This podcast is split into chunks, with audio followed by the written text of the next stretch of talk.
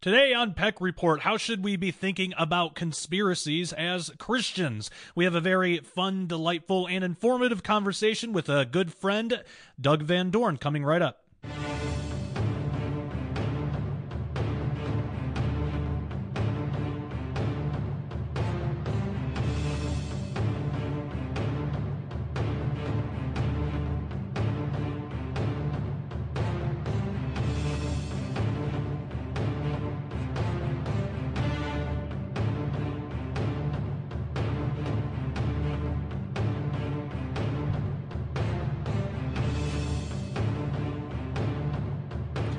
Everybody, hope you are doing well today. Well, we got a uh, we got a very special episode. Now I know we've been talking a lot on Peck Report about uh, conspiracies, just how we should handle it as Christians, and I, I, think we have a really good example of of how much fun uh, and interesting and informative a good conspiratorial conversation uh, can actually be between two Christians. You know, it doesn't have to be all of this uh, hate filled anger stuff that you find online, and you can actually get more uh, information out of it with, uh, with, with some humility, some joy, some peace. I mean, if we're talking about the truth, the truth should set us free, right? I mean, that that should be an enjoyable experience. Uh, so today we have on uh, my very good friend Doug Van Dorn, and mm, some of you might not know who he is. Doug Van Dorn has pastored the Re- has pastored the Reformed Baptist Church of Northern Colorado since 2001. He graduated uh, from Bethel College in 1992, majoring in marketing and minoring in Bible. He was a youth pastor for four years in Denver. He holds a Master of Divinity degree from Denver Seminary from 2001. Uh, he served on councils and boards for two Baptist associations, the current one, which he helped found in 2016, the Reformed Baptist Network seeks to glorify God through fellowship and cooperation in fulfilling the Great Commission to the ends of the earth. There are currently 42 churches in this International Association of Churches. Uh, Doug has co hosted the radio show Journey's End, the Peeranormal podcast. Uh, if you're familiar with Dr. Michael Heiser, you'll be familiar, familiar with Peeranormal. Um, he started the Waters of Creation Publishing Company, owned two small businesses in Minneapolis, and has appeared on numerous podcasts and radio shows. He's been married since 1994. He and Janelle are the proud parents of four beautiful young girls. Born and raised in Colorado, he has climbed all 54 of Colorado's 14,000 foot mountains and also Mount Rainier in Washington and Mount Shasta in California. Today, we are going to be talking with him uh, about one of his books. And as you can see here on his Amazon page, he has quite a few to choose from. Uh, most most people are probably familiar with Giant Sons of God, uh, which is an excellent book. Really, all of these are great. But I mean, he's talked about there's Christ in the Old Testament, there's five solas, covenant theology, uh, Waters of Creation. If you go to if you just search his name, Douglas Van Dorn here on Amazon, you'll find it. Today we are going to be talking about this one here conspiracy theory, a Christian evaluation of a taboo subject. Uh, here's the description in case you want to know a little bit more before the interview. Uh, it says These days, when you throw conspiracy theory at someone, it's for one purpose to be a thought stopper and a discussion killer. But having this discussion grows more important by the day. People are uh, engaging in conspiracy theories, whether some want to admit it or not. Frankly, it's a discussion that needs to happen. This book is not about specific conspiracies, but rather is a serious look at the phrase from a uh, definitional, historical, biblical and Christian point of view. The main goal is to come to some helpful conclusions on how a Christian can remain sane in a world of conspiracy theories, and we'll have some fun along the way. And absolutely, we have. Um, we have a very fun, uh, very fun and informative conversation uh, with Douglas Van Dorn, author of Conspiracy Theory. Uh, so uh, there's actually two parts. One is going to be uh, for everybody. One's going to be for members only. So here is part one of our conversation with Douglas Van Dorn. Watch this. Doug Van Dorn, it's great to see you, brother. How are you doing? I'm doing well, Josh. Thanks. Well, I really appreciate you making the time for this. I know uh, for the audience, they don't know this, but this was pretty much last minute. I, I uh, heard about a week ago, maybe a couple of weeks ago, that uh, through a post of yours on Facebook that you came out with a new book, and I saw the uh, saw the cover. I love this subject, and this is something that I've been dealing with a lot on Peck Report. Really, just what our uh, attraction is to conspiracy theories, especially as Christians, because you, you would tend to think Christians would be a little bit more skeptical about this, but we're so not. And, you know, I think there's a lot of underlying issues here. Um, and it's not even discounting that, you know, weird things happen. Of course, strange things happen, but uh, there, it, I, I think especially in our kind of fringe Christian thing here, sometimes Christians find themselves on on one end or, or another. Either they deny everything and they're they're just completely skeptical, unwilling to look into anything at all, or which I think this might even be worse, they go totally off the cliff and they accept everything they're being told, no matter how crazy it is, and uh, they don't do a lot of research into it beyond just seeing you know a headline or seeing some YouTube videos from random people, kind of like what what people are watching right now in this interview. Uh, so I love I love the topic of this this book, and I'm excited to get into it. Uh, before we do, though, some people out there might not be familiar with you or your work. Can you uh, introduce yourself and uh, uh kind of tell people who you are, what what you're involved in, uh, what what you do today in in Christianity, and all all that stuff? Yeah, sure. I've been a pastor. I live in Colorado. Been a pastor in kind of the North Denver Boulder area for about 18 years now. Started a Reformed Baptist church, we call it. Um, and that's going just fine. And uh, for whatever reason, I started writing books mostly to kind of get my uh, own head wrapped around the different topics that I've written about. So I've written about baptism and uh, various points of theology, and and uh, kind of the big one that maybe some of your folks have read is on giants. Um, and then uh, for whatever reason, this book on conspiracy theories, I've been wanting to write this for a long time, and it just hasn't come out. and the last month, it came out really fast. That's awesome. And and then yeah, for uh, people looking for the book, it's called Conspiracy Theory: A Christian Evaluation of a Taboo Subject. Um, before we get started, if people want to go and pick up the book right now, uh, where where can they go? What's your website? How can people find you online? Uh, I'll try and get the uh, my website up. It's just dougvandorn.com, and it'll have links to uh, Amazon, which is where I go through. Uh, you can find the Kindle on Amazon really easy right now, and by the time this airs, you should be able to find the paperback too. It's up, but they haven't linked them together yet, so kind of hard to find it. Excellent. All right. Well, yeah, people should definitely check that out. So uh, let's get into it. What what originally started this, and, and kind of where are you coming from? Because the the title is just conspiracy theory. Although I, I did notice it has a Q in there, which I'm sure we'll get we'll get into. But what what kind of what gave you the idea for this book? What made you want to uh, write this? What, what tell, tell us the story on how you got started here. Um. So I don't know, five years after 9 11, I was talking to a pastor, very straight laced guy. And I said, Man, I really like the way Bush handled, you know, the whole 9 11 thing. And he goes, You're kidding, right? I said, What do you mean?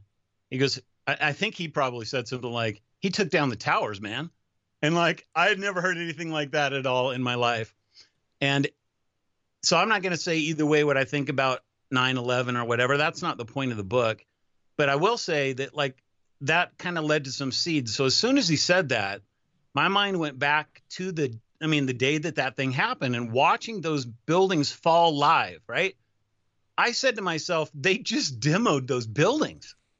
When I was, uh, I think I was 14 years old, they they knocked down a 12-story um, old hotel in in downtown Denver, and I got a, a front row seat to the thing, and that memory came back to my mind. And so then I'm like, man, they demoed those buildings. And then almost immediately, the government started telling us two things. This was not a demo, right? This was this was an attack. And then Bush said something like, "We will not tolerate anyone who talks about conspiracy theories with 9/11." So, like that's that that's kind of the start of it. And then when I started writing the Giants book, um, I quickly started entering into the world of conspiracies. Like that whole Nephilim thing, it's conspiracies everywhere when you get into the right, you know, groups of people. So especially the Smithsonian conspiracy that they've taken all the bones and that's why we don't have them. And I mean, guys, but guys are making a good living off of that conspiracy. So it's like everywhere I go, there's conspiracies. Plus, I like things like the X Files and and uh, In Search of and you know all those kinds of things. So I I just wanted to write a book on on how how a Christian should think about conspiracies. Like, is there any kind of biblical things we can think about? Are there conspiracies in the Bible? Um, you know, and then kind of looking at some of the cultural aspects of the of the phenomenon, the phrase, and those kinds of things. Yeah, definitely. So when we talk about conspiracies, especially from a biblical uh, standpoint, what what exactly are we talking about? I think people kind of have a general idea of what a conspiracy is, but obviously there's a lot more packed into that word than I think most people, especially from a biblical context. So what what are we talking about when we say conspiracy? So all a conspiracy is is a is a plot to do something against somebody else, just a conspiracy. So you can have a little conspiracy uh, you can have a conspiracy in your family. Your mom likes your older brother instead of you, and you think it's a conspiracy theory you create in your head, right? So you start creating a um, a framework of which with which to try and make sense of what you think is the conspiracy that they have. So you can have it on small level, and then of course you can have it on a big level. And as society has gotten more global and universal, and technology and internet and all these kinds of things, um, kind of the the idea of a big conspiracy has really come into the the mainstream of thinking probably within the last hundred years or so, I would guess. Yeah, definitely. And I mean, there, there's a rich history of conspiracies too that you write about uh, in in the book. What are some What are some examples that you detail in the book? Um, go back. You can go back to uh, if you just want to talk kind of secular conspiracies. You can go back to Nero and the fire of Rome. So. Right um, really interesting story. I mean, all of a sudden it's 60, I think 66, 67 AD, and Rome breaks out in a huge fire. And almost immediately, the people started saying that Nero was responsible for it because he had these grandiose plans to create this massive palace in the city of Rome, but there was no space for it. And all of a sudden, the city burns down, and guess what? There's all sorts of space for it. So conspiracies were flying everywhere. Nero was not a good guy. And um, in return of that, Nero created the conspiracy that it was really the Christians that started the fire. And then he used this to start persecuting the Christians in like some of the worst ways you could ever imagine. So you can go all the way back to that. Um, there's a conspiracy theory that that is a, a known uh, conspiracy theory from a king in Sweden uh, against the Russians that he like uh, wanted to go to war with Russia so bad that he um, created Russian Cossack uniforms and had his own soldiers dress up in them and then attack one of his own uh, cities and killed a few people and then tried to justify this as we're being attacked and we want to go to war. So those kinds of things happen on a fairly regular basis, especially when war's involved. Uh, don't be surprised to see conspiracies. Probably, probably, probably my most interesting one to me. Uh, and I don't go any later than than this because I didn't want to get into in a, you know the JFK and the 9/11. I didn't want to go there in the book. But Pearl Harbor, like Pearl Harbor, is an interesting um, kind of false flag, but it wasn't like what norm people normally think of a false flag, where uh, we did it to ourselves. It was more like what happened was um, the government had cracked the, the Japanese codes a year before Pearl Harbor happened. And they knew that there was going to be attack. They knew within a week of when the attack was going to be. And what they did is they just decided we're not going to tell the main uh, guys in the Navy over in Pearl Harbor that it's coming because what they needed was a justification to get into the World War. Like that was what and the American people were totally against it. And guess what? The day that we're attacked, all of a sudden, instantly, all of America says we're going to war. Wow.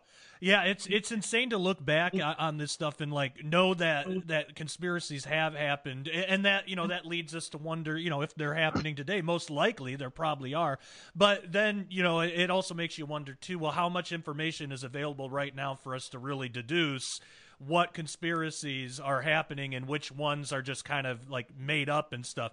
And, and especially from a Christian standpoint, because you know we're we as Christians we're supposed to you know really love the truth. We we want the truth. That's that should be like one of our main focuses is just getting at the truth uh, of a matter. Uh, so that in light of like conspiracies and things like that, um, from a theological standpoint, does the Bible address how Christians should look at uh, conspiracies or, or should deal with them, or even if we should deal with them at all? Is is there a biblical theology of conspiracies? Yeah, I think there very much is. I, you could take this a couple different ways. Like one chapter, I kind of look at a biblical theology of conspiracies. So go from Genesis to as late as you want to go, and just see if there are there conspiracies that are being shown in the text like between different you know characters in the story so first time the word appears is in the story of joseph and his brothers. That his brothers conspired against him and to put him to death. They end up throwing him in the well. He gets out. They go back and they tell their dad that he's dead. And there's this whole theory. So kind of one of the things i do in it is i go look at that story and imagine if you were uh, joseph's younger brother benjamin who's the only one that wasn't in on the story and imagine that Benjamin finds out that Joseph's alive and he tries to go tell Jacob, his dad, about it. What's Jacob going to think? He's going to think, dude, you're you're talking conspiracy theory. He's dead. Right? Right. so, you know, if you kind of think about conspiracies and the way that a, a story is believed and told, and then what's going on, really, the truth behind it, and the Bible does that quite a bit. Um, and go back to the the first real conspiracy I think is the conspiracy of uh, the Nahash in Genesis three against our parents. He conspired against God and against the human race to really to destroy us. And you can look at it both in the garden and then just after when he incites Cain to kill his brother. That actually gets into the giant story because you go to Enoch and you read that story with the Watchers in Genesis six and it literally says that the 200 watchers came down and conspired together to um, be with women and you know do the deed that they did and whatever. So uh, scripture has a lot to say about this. Probably my favorite Old Testament story is uh, Saul and David, and just their interactions constantly. And I like Saul because he's like the perfect character of a guy who is living in his head in conspiracy theories. He's creating conspiracy theories that David's out to get him all the time, right? And they're not true. They're totally not true. David's David's doing exactly the opposite. But Saul's so he's he so projects himself into David that all he can see is himself because he knows that he's the one that's really conspiring to kill David. So he creates this whole thing that David's trying to kill him and it's just fascinating just to think about Saul as like he's a conspiracy theorist and look at where it got him. Well, do, yeah, exactly, and I, I, think there's a lesson there that we can all learn too. Do, do you see that kind of attitude in, in some Christians today? When, you know, in, in reacting to some of these conspiracy theories. I, I think sometimes. Um, I, I, think sometimes uh, one of the things that's important to look at is the kind of the history of the term itself. Right. So, um, and we can go back to like the 1870s for kind of the origin of when conspiracy theory as a term was being used. And it actually it was negative, but it wasn't pejorative. It wasn't like mean spirited. It was just he's created a conspiracy and you move on. Uh, conspiracy theory. But something happened. Um, in fact, I got this scholarly book that just came in this week um, about kind of the change of the uh, way that the phrase was used between the 50s and the and the 80s and that there was a deliberate attempt to change the way that people view the language conspiracy theory. So now now that it like it used to be cool. It used to be american to be a conspiracy theorist. Like the british are coming you know that's a conspiracy theory. It's kind of who we are and it wasn't ever viewed as a bad thing. In fact in this book she talks about how rational people of the Enlightenment engaged in conspiracy theories. It's like that was a good thing because you were using your mind and you were thinking. But once the phrase becomes negative, well, now all of a sudden it's it's a thought stopper. It's the exact opposite of thinking.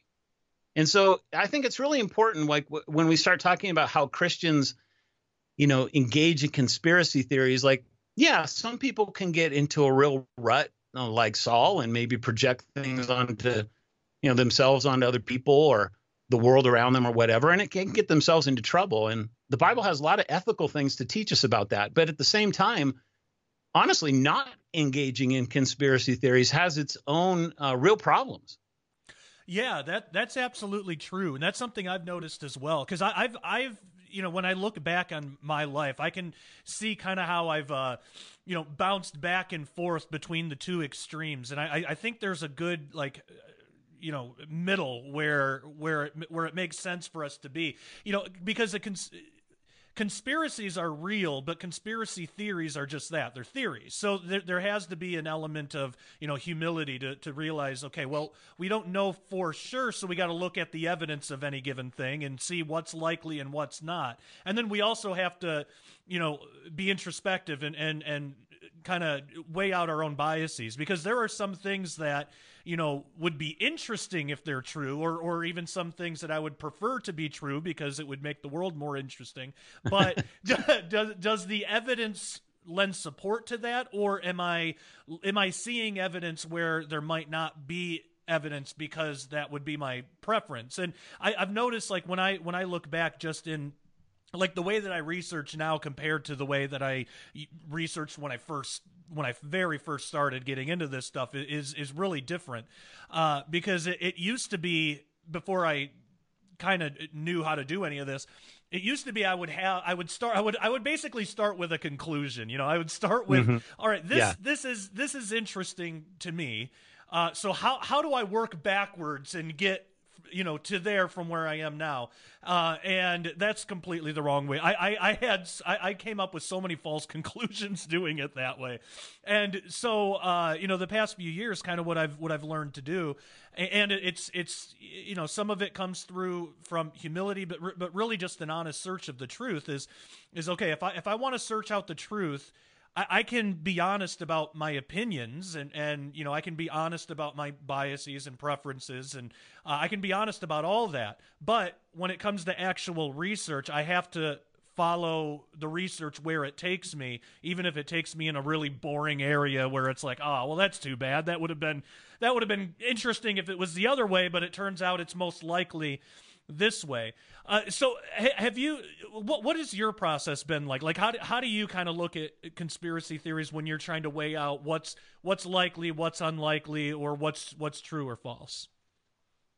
Yeah, great great question, man. Um, yeah, I've thought a lot about how like when you get into some of the really more interesting conspiracy theories, they they they're they're like they're huge in terms of the m- amounts of arguments that they have, and they all seem to like cohere together. Like this a and goes to b and b goes to c and, and you get just like it goes a chain of a thousand things.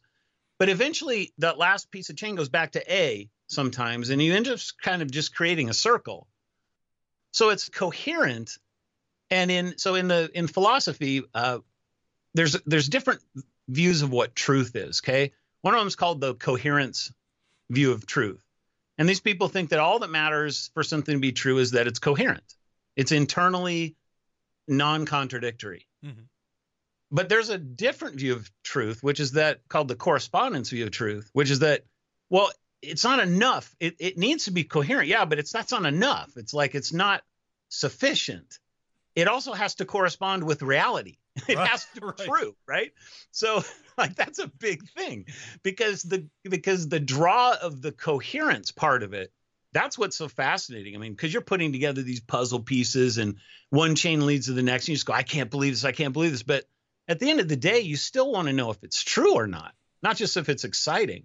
And that's kind of what you just said. Like when you when you get into this kind of world, you you can't go into it with a pres- presupposition, and even when you're into it, you can't go into it with with this idea that okay, I can't be wrong from here on out. I can't be wrong. You always have to be be willing to be falsified by the evidence. You know. Yeah, definitely. And and, and what I, have I've actually developed an appreciation for that because when I started researching the right way, I found out while sometimes this will take me to some you know kind of more boring places ultimately it's it's still more exciting because there's always some place to go and and you're you're more rooted in reality and, and through that it's more than just because because sometimes I'll indulge and I'll I'll say, well, it would be cool if you know, and I I do that a lot on my own show and I do that in my books sometimes. Um, but but I always present it like that. Like I always present like, wouldn't it be cool if? Or you know, sometimes I would love to you know live in a world where this thing is possible, but I just don't know that we're living in that world. You know, right, and, right. And you know, sometimes it can be fun to just kind of you know have those conversations and wonder about some of these mysteries that you know the world uh, has to offer. But but for me, what I what I found there's there's there's a freedom there's a freedom in realizing like okay well while that's interesting i i don't know for sure. So i can't say you know for absolute sure. And that that that's okay. And and that means that when when evidence comes that that might disagree with you know my my what if theory i'm not i'm not fastened to that theory so hard that now I have to admit I was wrong about something. Uh, instead, it's like, okay, if there's contradictory evidence that comes up, then then I think, all right, well, I just got to adjust my what if. Like, for example, with uh, interpreting Bible prophecy or something.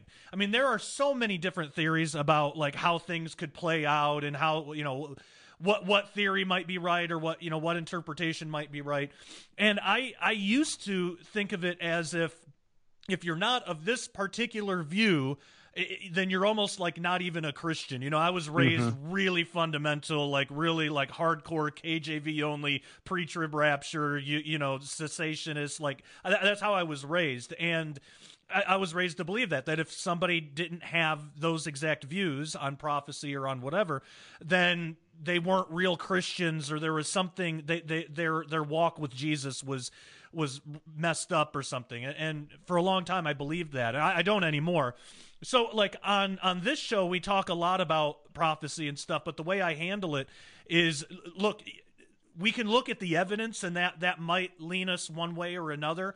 But there's a lot of evidence for a lot of different views, and it's a good idea to kind of just know sort of what they all are, but don't don't hold so tightly to one that if something comes up that contradicts that that that you'll misinterpret it. So like you know a common example is like um uh pre-trib rapture and mark of the beast. So there there are there are some people that like say okay the rapture's pre-trib it's got to be pre-trib so whatever you see before that that resembles the mark of the beast isn't the mark of the beast it, it's not so people who are like pre-wrath or, or uh, post-trib they'll say, well, there's a danger there because if you're wrong about your rapture view and if the mark of the beast does come up, then and you know this is all obviously within the futurist you, you know umbrella yeah, of, yeah. Of, but but if they say if that if that does come up you'll accept the mark not realizing it's the mark because you're still waiting for the rapture but then the pre-trib people would say,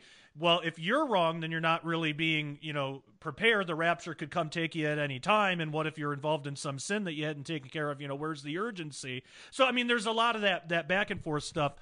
For a while, um, I, I bounced around in all these camps, but after a while, I realized, you know what? Any one of them could be right, or most likely they could all be wrong. Because we, when we look at how Jesus fulfilled prophecy the first time around, you know, two thousand yeah. years ago, no one guessed it. I, I mean, no, no one guessed it. No one had it right. So would it be unreasonable to assume maybe we're we're all of us have it wrong today too, or at least a lot of it's wrong, or or maybe maybe it's something where we all have a piece of the puzzle. So, you know, I'll interview people like like Brian Godawa. He's a partial preterist, right. a really sure. good friend of mine. Love him to death. Yep. I had him on my show and we talked for about five and a half hours about just futurism versus uh, uh, partial preterism, and it was such a good conversation. I loved it, and um, and I, I thought I, I, actually I actually got some messages from uh, viewers of mine that said, "Hey, I became a partial preterist because of what Brian had to say." And I was like, "Hey, all glory to God! You know, if that brings you closer to Christ, that's amazing." Because on this on this side of fulfillment, who really knows? Uh, Brian might be right, I might be right, but most likely we're both probably wrong. So, so is there is there eh, in in your research looking into conspiracies and you know how we as Christians should be approaching it? Um, kind of keeping some do you, do you think there's a freedom in keeping kind of some uh, a- ambiguity or or is it is it that we should kind of pick a lane and focus on the uh, uh, on the thing that that you know we feel called to, or uh, just how, how do we process all that? a lot of things come to my mind. Um, you know, when I was writing the giant book uh, and looking at some of the guys that I'd written before, uh, mo- most of these guys take it to the second coming. Like they want to deal with all this future stuff. Yeah. And I said, I don't want to do that at all. Like I have some fun speculation in there. You know, the whole uh, genetic manipulation and DNA and the crossing of the serpent legs, all kind of stuff. I mean, that's fun to think about.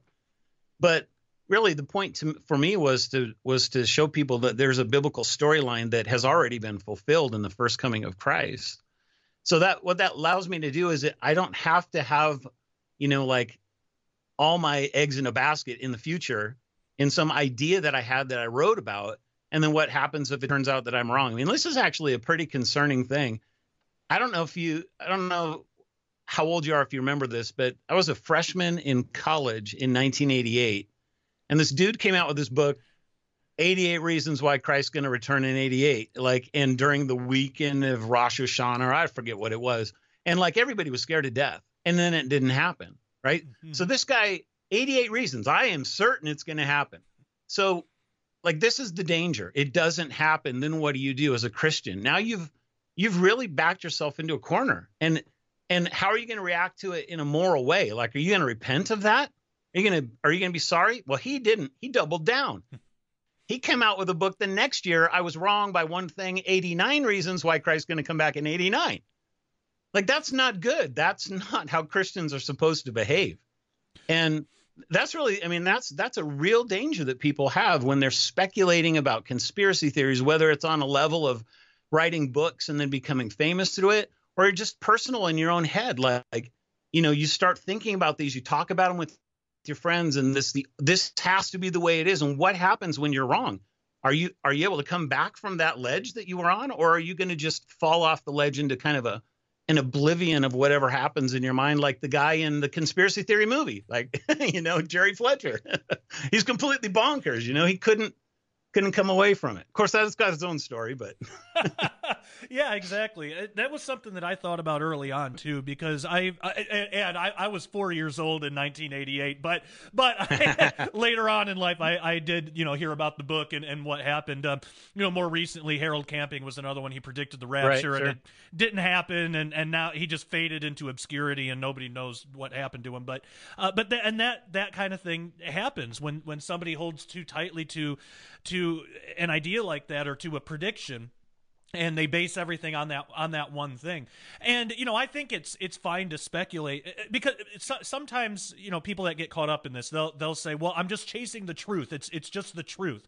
I think a more truthful approach is kind of what i what i've learned to do is just say well here's here's the evidence that leads me to this conclusion so in pure speculation you know based on this evidence i think this is what's coming next I could be wrong, but that that this is why I think that. Like for example, Derek Gilbert tonight, host of Skywatch TV, we, we wrote a book a couple of years ago called "the The Day the Earth Stands Still," and this was right before. Um, this was right before. Uh, what was it? Uh, uh, all, all that Pentagon stuff came out about UFOs. It, it was right. released a couple of months before that, and it was also right before um, uh, Trump uh, said that you know Jerusalem was the capital of Israel and, and, and, confirmed that, and then moved the embassy there to Jerusalem.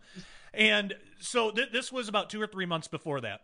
I was looking at, and I still don't really know. I, you know, I still don't. This could have this this could have been a coincidence, but uh, I was looking at some of the patterns with, uh, you know, big events in like UFO kind of history, like, and mm-hmm. then big events in Israel history, and some of them seemed to they seemed to correlate. Don't don't know if they do, but they seemed to actually correlate.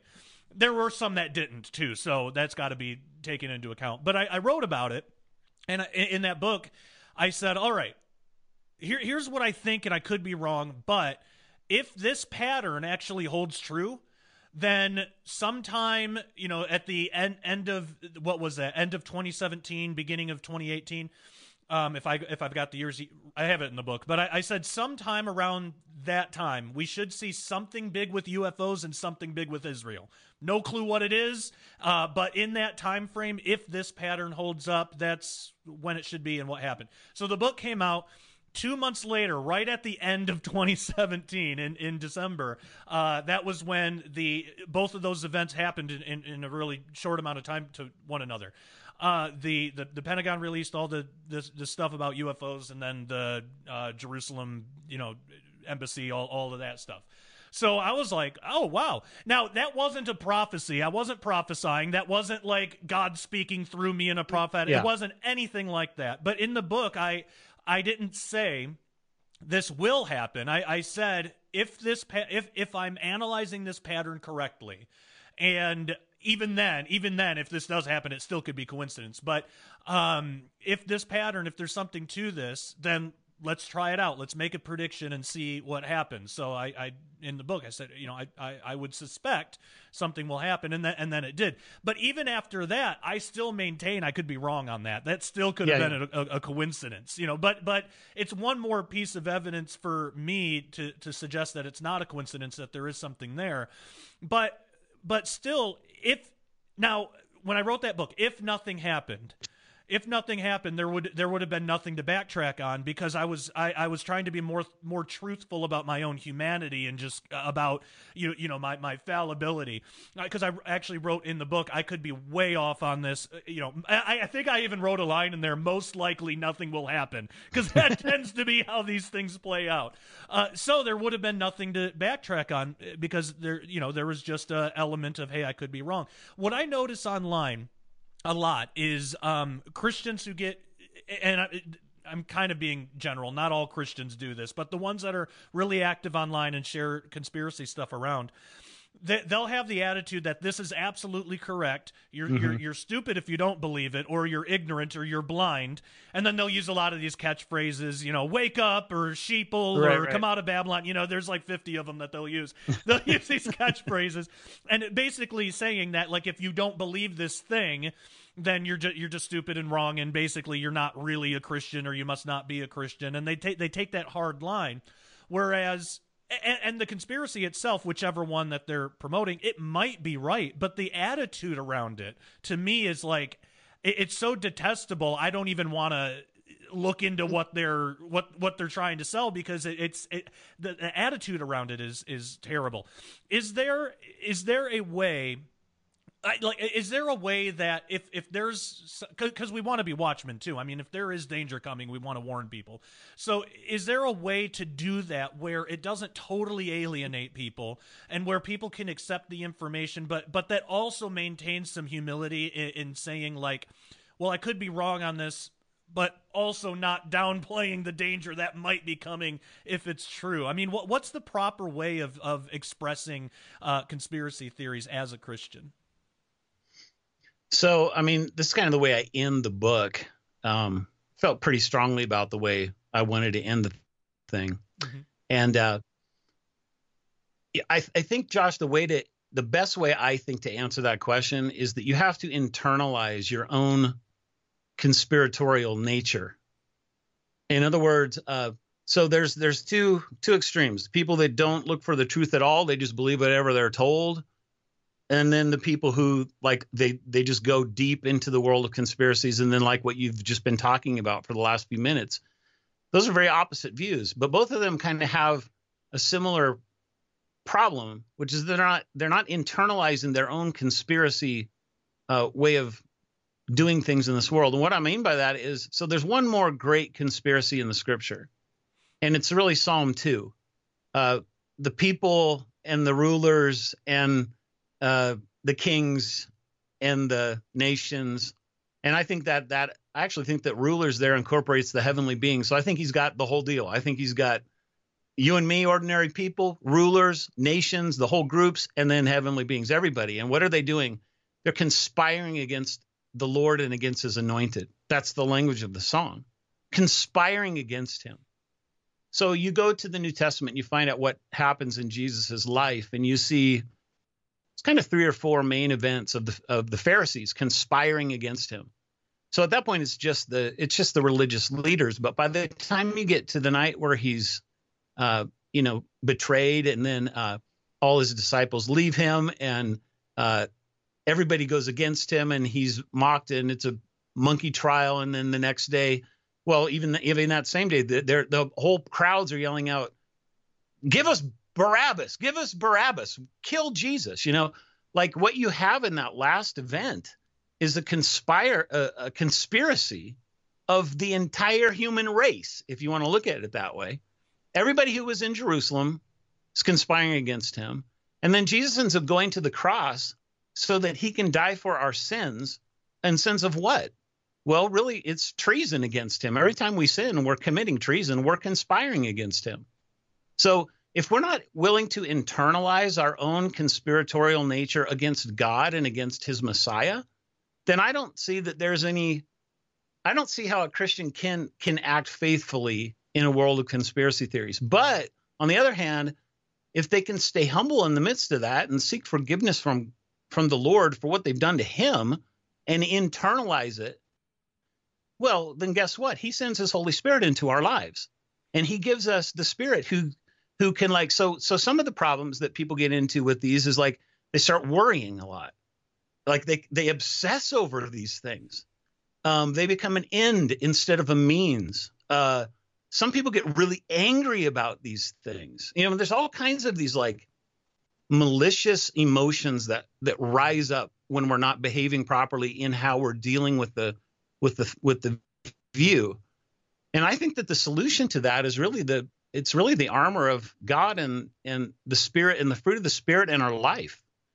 And the place that that starts is uh, with our own recognition of our sinfulness and and seeking forgiveness from the only one who can give it to us. Amen. I couldn't have said that better myself. This is the kind of thing that I like. Like th- this is a I wish more conversations like this about these conspiratorial things uh, happened, especially online because I mean it's informative, it's fun, and uh, you know in, in, the end no, no, one no one's getting angry or, or upset at each other. I, th- I think that kind of response is like a good Christian response to all this. The book is absolutely fantastic, and thank you again for uh, sending me a, a, a, review copy of it. Uh, from what I've read so far, it, it's very well written. I highly suggest uh, my audience you know pick, pick, up the book one one more time if they missed it in the beginning um, where can they find you online where can they get the book so um, it's at amazon com, or you can go to dougvandorn.com and I'll try and get that information up in the next couple days. And you can get it on Kindle, you can get it in paperback, and then I got a bunch of other books too that that you can check out if you're interested in uh, very normal subjects or not quite so normal subjects. you know, you just said something at the end there, Josh, about yeah. having fun, and I actually put that kind of at the end of the book that look, life's too short to be angry and cantankerous and and uh, like there's no reason this needs to be a taboo subject. So I want to kind of win the phrase back from what has happened to it and just make it something that it's okay to talk about again. It's the reason it's there's a reason I have the, a taboo subject in the subheading of this book because it is and it's exactly what you just said. People everybody's thinking about this subject and nobody's talking about it in a rational way, let alone a fun way where you can, you know, kid around and disagree and yet hopefully something good and godly and you know Christ honoring can come out of it. Amen. I totally agree with you, and I'm I'm right there with you in that effort. I, I love that. Thank you so much again, Doug, for uh, coming on the show. We're gonna have to have you back on again. Maybe we'll talk about Giants or something next time. But this has been an absolute blast, and uh, yeah, thank you for being on the show. Yeah, thanks for having me, Josh. All right, take care. God bless. All right, hope you have enjoyed that. Now, we did ask Doug, I did ask Doug about uh, what he thinks on the whole Q movement. And we actually get into some really, really interesting conversation about uh, the Q movement, and his answer might surprise you. Uh, you. You might you might think he's a Q denier, but you'd you'd, you'd be surprised. If you want the rest of the conversation, you're going to have to become a member. You're going to have to go to dailyrenegade.com and become a member today. Uh, it's only ten dollars a month or hundred dollars a year. That helps us stay free from censorship. It helps us uh, house our own videos. Um, it helps us get out from under the boot of YouTube, which actually our main YouTube channel has been deleted. Most of you probably already know. So what you're view- if you're viewing this on YouTube, you're viewing it on our, our secondary backup channel, um, which doesn't nearly have the the the reach that our first one did. But even our first one was getting heavily censored before it got deleted. Uh, so that's why we house everything at dailyrenegade.com. That is the place to go. Um, and uh, like I said, it's only $10 a month or $100 a year. The $100 a year is definitely the way to go because then you get two months for free. You only got to pay for it once and you don't have to think about it for a whole other year. So what a great deal. So we do ask, uh, we do ask Doug about the Q movement and um, he has some really interesting things to say. I share a little bit of my insight, but uh, but but really, what Doug has to say is great. So, if you want to check out the rest of that, head on over to dailyrenegade.com, become a member, click in the members section, find this episode, and you can watch. Uh, so, for everybody viewing for free, uh, thank you so much. Members, hang on the line. Everybody else, thank you so much for viewing. Make sure to subscribe, follow us online at our various platforms. You can find us everywhere. We are everywhere. so. Uh, again, members, hang on the line. Everybody else, thank you so much. And until next time, take care and God bless.